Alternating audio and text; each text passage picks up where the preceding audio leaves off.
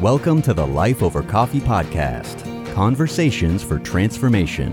It is easier to trust God when you're in control of things than when you're out of control and you're unsure of what is going to happen next. Now, that probably resonates with your internal logic. Trusting in ourselves typically is our first response, and it is most definitely our innate Adamic way of thinking, our worldview, our presupposition. Being in control provides you with a sense of security and confidence and comfort. The problem is, us being in control is strictly man made. The downside to this human centered worldview is that it is a misplaced faith. God calls us to trust Him, not our circumstances. God is the object of our faith, not our preferred outcomes. Now, because our loyalty to ourselves creates this self reliant spirit in ourselves, it could be that God will come along and push us beyond our preferences, beyond our predictions, to teach us to rely on Him who raises the dead. Hello, everybody. This is Rick Thomas. Thank you so much for joining me for Life Over Coffee. Trot all over, trot over to our coffee shop at lifeovercoffee.com and check things out. I want to share with you a resource uh, here. I, I titled it, by the way, It's Easier to Trust God When You're in Control. This is foundational to our entire ministry. There are like four cornerstones to our ministry and talking about self reliance versus God reliance or self sufficiency versus God sufficiency. This is one of those cornerstones. I teach it when I go to conferences, when I'm asked to. I've got webinars on it. We inculcate this in our students in our mastermind program. I have articles. We talk about it ad infinitum because this is one of our greatest struggles, and it's absolutely essential that we understand the problem and the solution. And I want to lay it out here in this resource, again titled It's Easier to Trust God When You're in Control. And what I would encourage you to do is to go over to lifeovercoffee.com and look for it. By the way, there is an infographic embedded in this article for those listening by podcast and video, you won't have the advantage of it. But if you go to the footer of our website, you will see a little link that says shareables. And if you click on that link, that's the only way to find our graphics in our sanctification center. And so you have to go over to the corner of our coffee shop, lifeovercoffee.com hit the go into the little shareables room. It's in the footer of the website. Click on it and you'll see multiple boxes. One of those will be infographics and that's the door you want to go through to access over 130 infographics including the one that i have embedded in this article.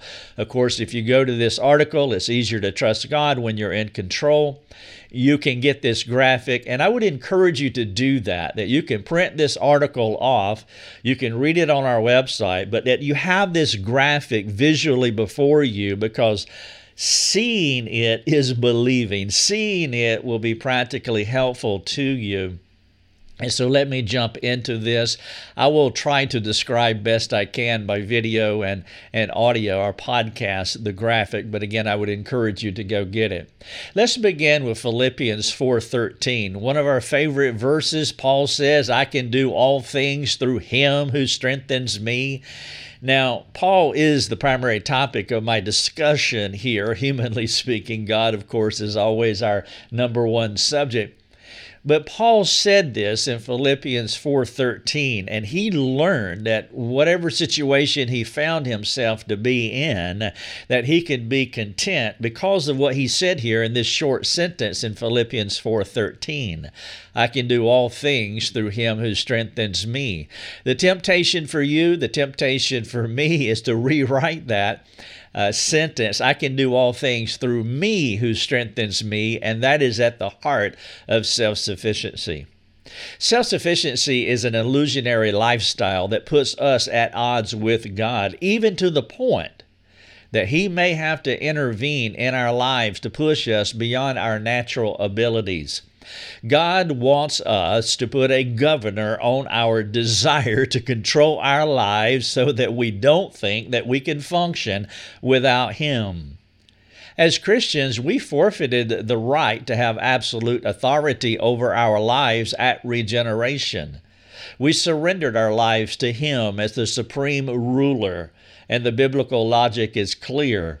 The Lord can manage things better than we can. Before Adam sinned in the Garden of Eden, he had no problem whatsoever relying on God. He lived with God. He loved God. He knew God's love was for him. It was a big, beautiful world that Adam lived in, and he enjoyed it. He relied on God alone.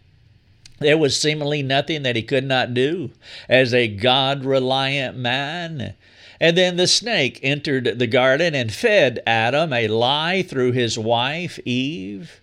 The snake told Adam he could compete with God by being a God, little G O D.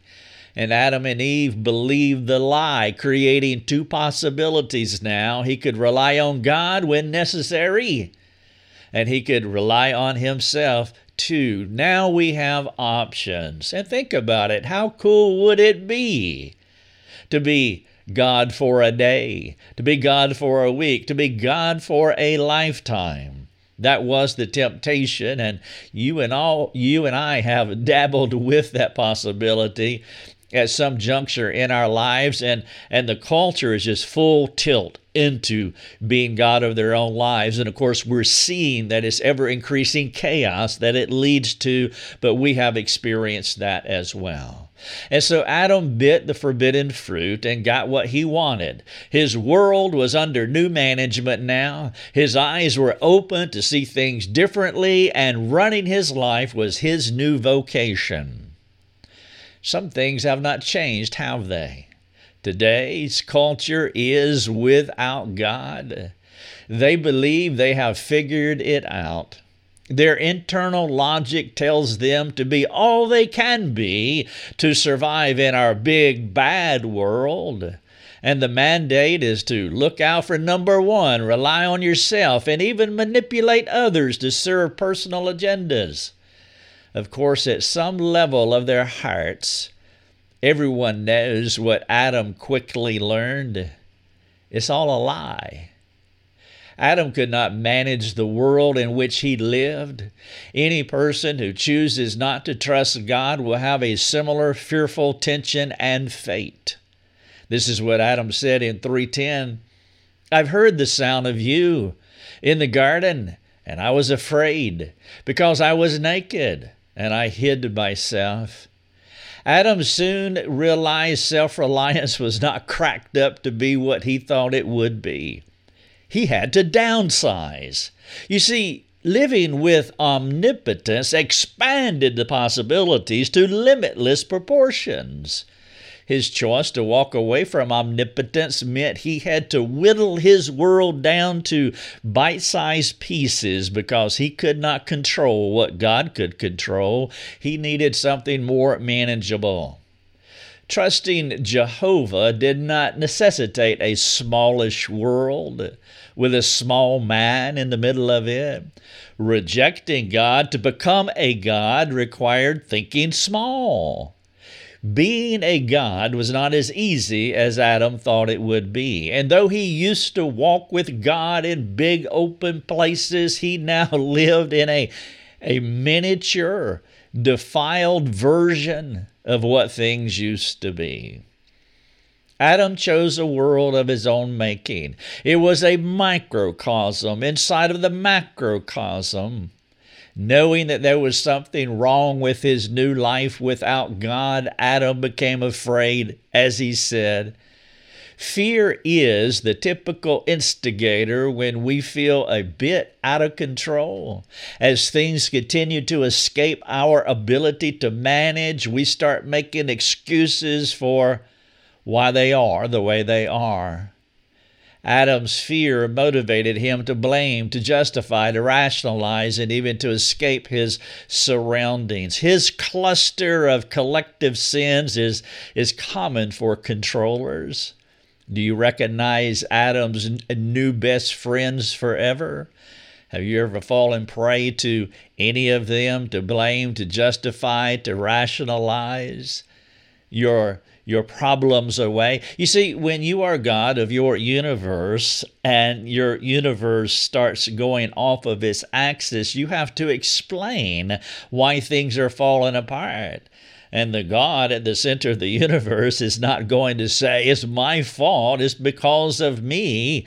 No, He is a manager not only of His universe, but He is a manager of all people within His universe, and He's a manager of His reputation. And so when His little world starts falling off of its axis, He has to explain to somebody what's up with that. And some of the common uh, reasons for that or, or mechanisms that he uses to explain himself or blaming it on Eve, justifying his actions, rationalize his actions. These things are the same temptations that we all fall prey to as well. God came to Adam asking him what he had done, and Adam did not want to be honest by admitting his mistake. God called him out for lying, asking him to trust him again. He even provided a means for Adam to do so as we read in 315, the head crusher, the coming of Christ.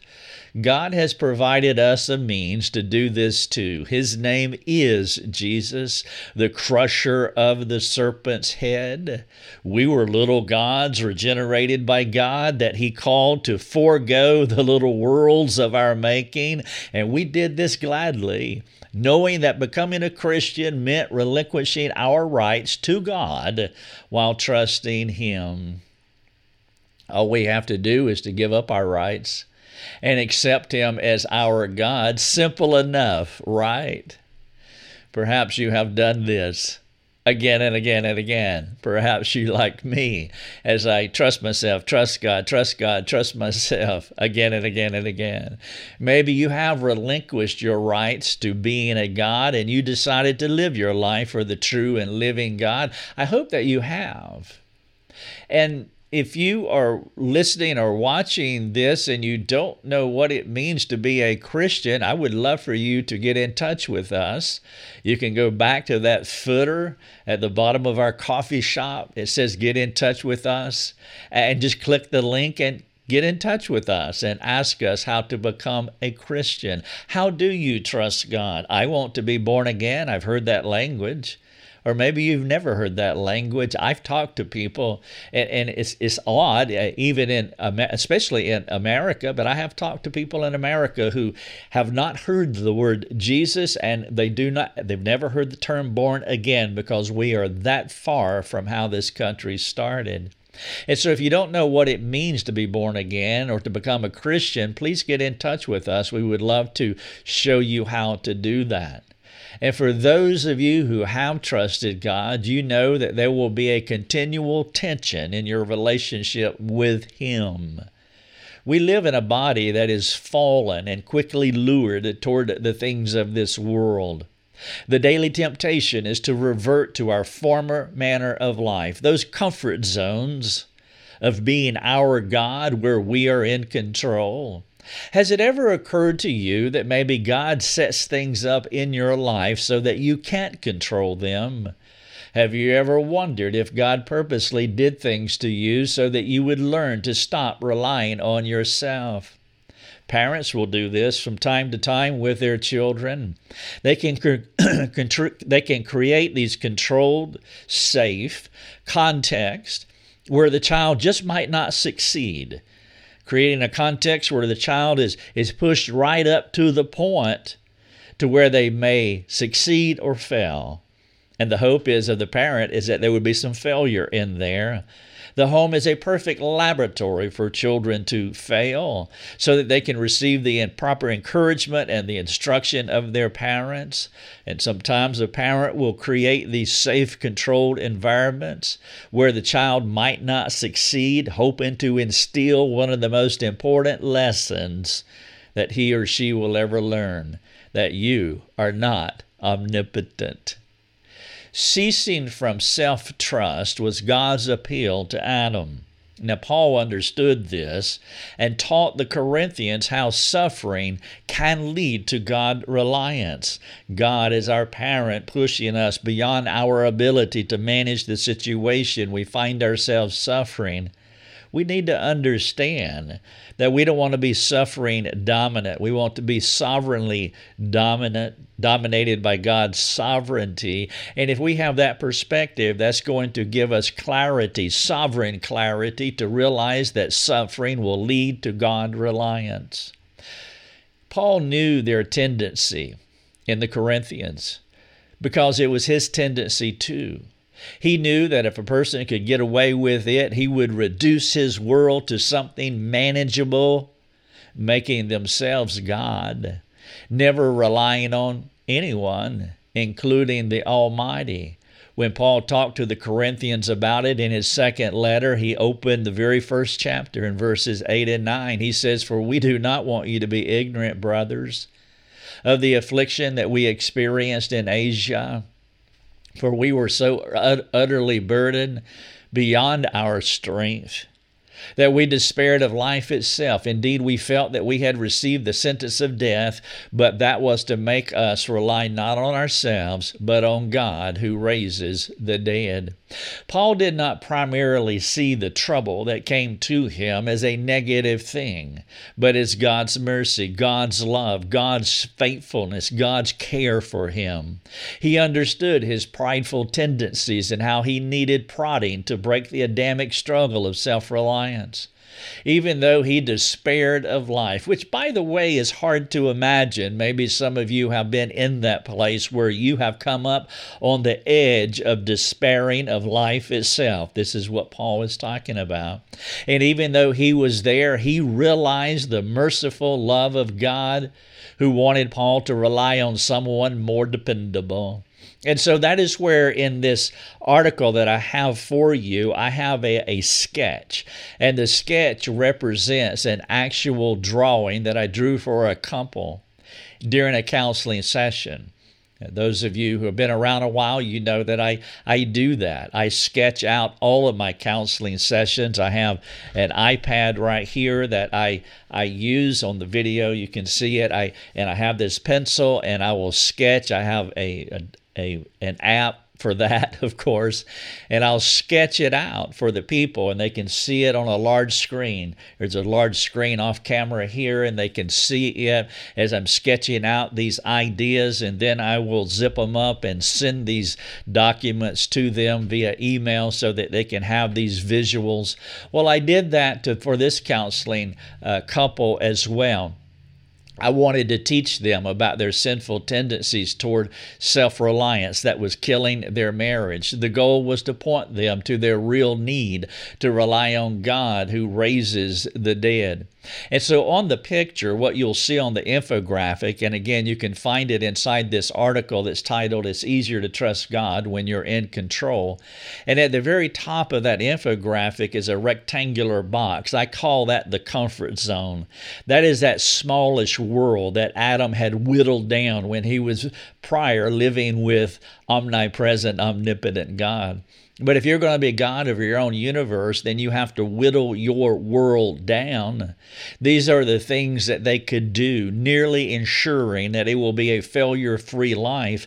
You can almost have a failure free life if you whittle your world down small enough to where you can control everything within your comfort zone. Of course, each person's comfort zone differs depending on their desires, their cravings, their dreams, their hopes, their expectations.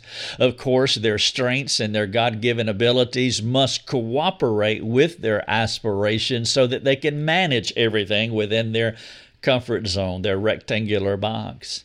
And so, in my counseling session, the couple had hoped for a particular kind of life together, a specific kind of marriage. And so they outlined this is what we want our world to be. And so they had their world predetermined that they could live in.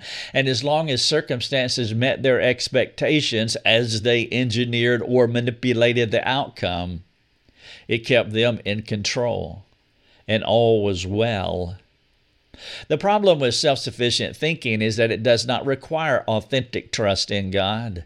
It is a little God in charge of a little world. Self reliance is idolatry run amok because people rely on themselves to acquire or to control whatever outcome they desire. Self sufficiency is a worship disorder and God will never allow his children to live within a worship dysfunction. He demands exclusive worship, which is the child of God trusting, relying upon, having confidence, believing in, hoping in God alone. And the Lord could not be more explicit in Exodus 20, verse number 3, when he said, You shall have no other gods before me. God will not let us get away with idolatrous thinking and practices.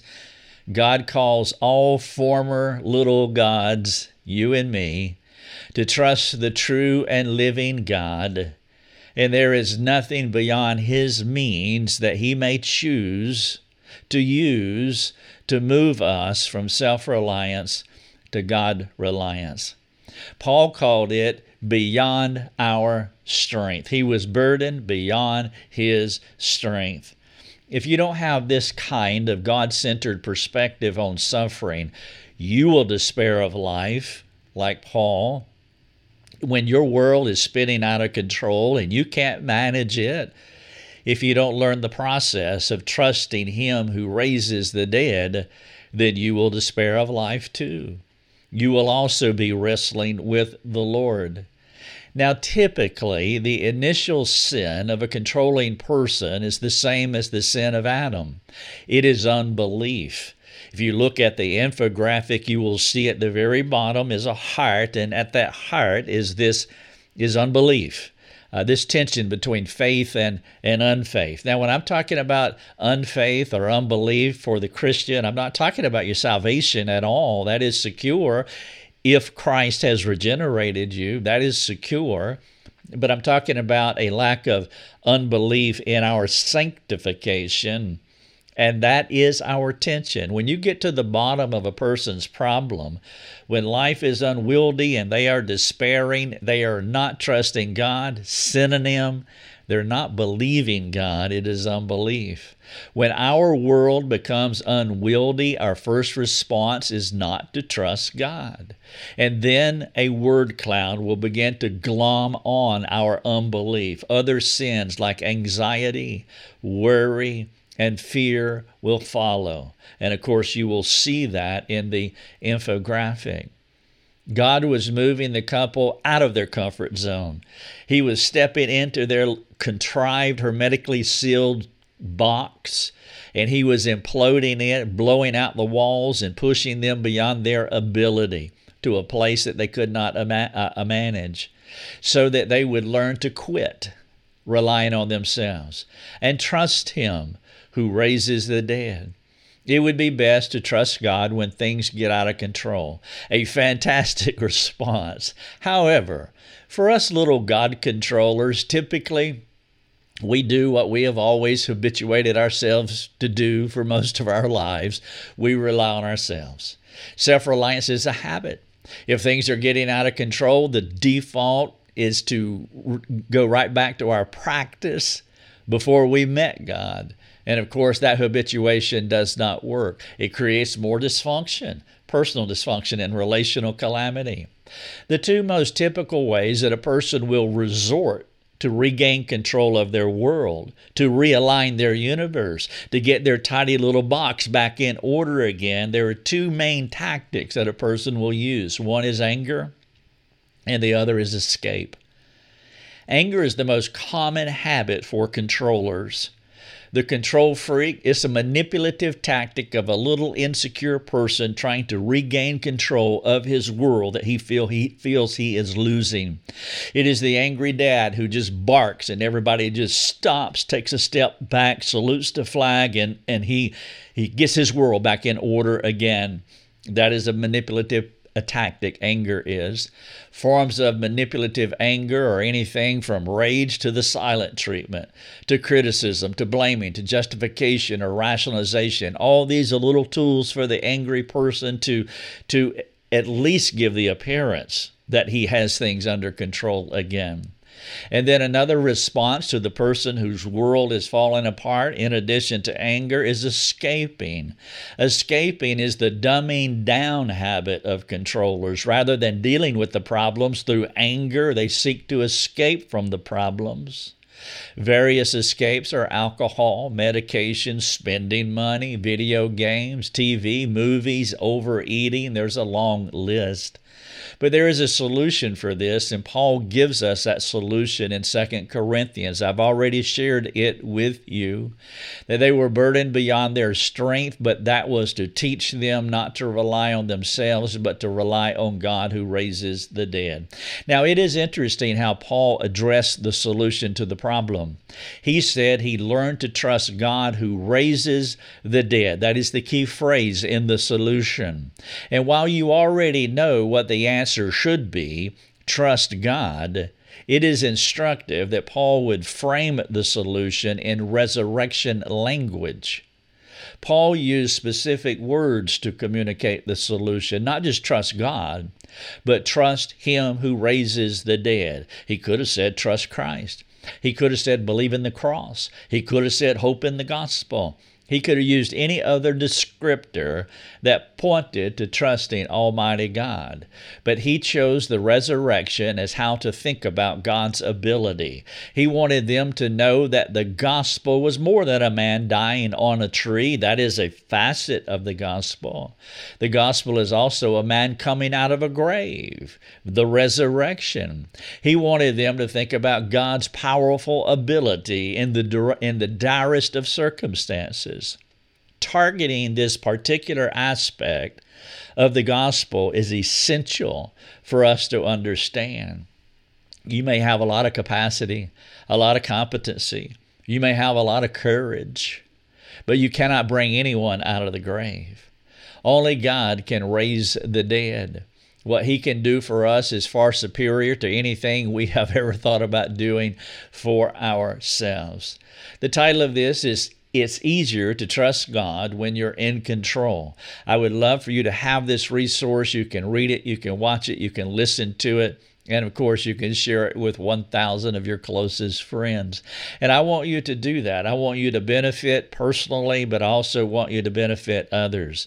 Our mission statement is that we bring hope and help by creating resources for you and others to spark conversation for transformation. It's not just for you, it is for you, but it is also for others as well. So please share our content I want you to get a hold of this Read, Watch, Listen resource. Now, before I wrap up, I do have a couple of questions I want to ask you, and you can use these questions personally. And then, if you're discipling someone, use this resource here as a, a homework assignment or as a tool that, that you can give to them so that they can benefit. Read it on their own time, read it at their own pace, look at all the scriptures that are embedded. If they have the actual link from the website, you'll also find find that there are a lot of linked words that will take you throughout our coffee shop that will bring uh, other uh, uh, other resources that will help clarify what you're reading here. And so, yes, we can die for someone, but we cannot raise someone from the uh, grave. Paul put God in a unique category. He is the one that we have to trust, and He's the most powerful of all. He can raise people from the grave. And so the question is one of the questions is will you trust Him? Now, what does it mean to trust God? Practically speaking, trust God is so bumper stickerish. Uh, trust God is so cliche. That I want you to, to, to stop and think what does trusting God mean practically, not theologically?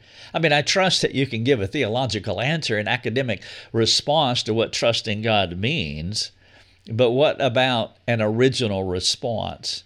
that's outside of the classroom where you take the theological truth and you practically apply it in a unique way to you.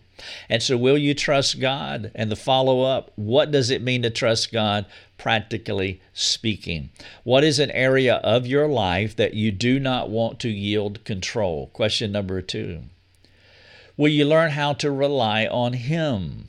Now, what would you say if you were to explain to someone what it meant to rely on Him?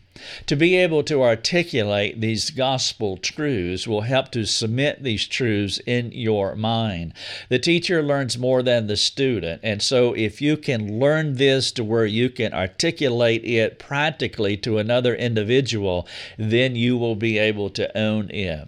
One of the greatest benefits to what I have been doing virtually my entire adult life is that I get to think about these things. I get to write these things out. Take hours and hours to write an article, to produce what I'm producing here, but I don't do it in a detached way. I have to think how to make it clear, how to make it practical, how to communicate it to you.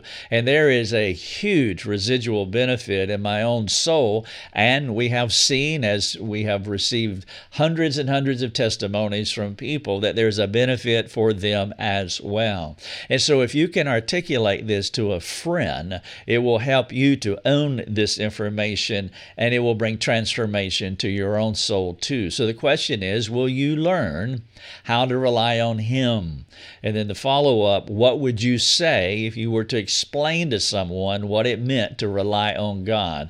What are the specifics, the steps, the process as you uh, disciple another person? And then finally, question number three are there any aspects of self reliance operative in you? If there are, then what is your plan for repentance? Lay it out, practically speaking. By the way, one time repentance will not be enough. Self reliance is a habituation. It is a practice. It is innate in us. It is Adamic. And so you're going to need help. One of the best things that a self reliant person could do is to humble themselves by letting others know how this sin has caught them and they want to work through it and they need help. Other reliance is a good start that will help anyone to overcome self reliance. The title of this is Easier to Trust God when you're in control. Thank you for listening. And for those that underwrite our ministry that make all of this free to thousands of people. Thank you so much for giving. You're the ones that, that we are, are riding on. You, you are the you're the ones that's allowing us to progress, to move forward, to produce, share, to help, to communicate, dialogue with others. It helps me to go into churches to produce courses, to uh, do our mastermind program, to produce this content. Thank you so much. If you're able to underwrite our ministry, would you take us on missionally? Uh, we are cyber missionaries, nomadically going around the, world every single day. That is a literal statement. No days off, no minutes off whatsoever, because our sanctification center is in cyberspace and we're doing work in our coffee shop all the time, and we need your help. And so, if you can support us, if you have the ability monthly, annually, we would really appreciate it so that we can continue to do, uh, produce these resources here. Thank you so much, and God bless. Thanks for joining us. Learn more and get access to other resources at lifeovercoffee.com.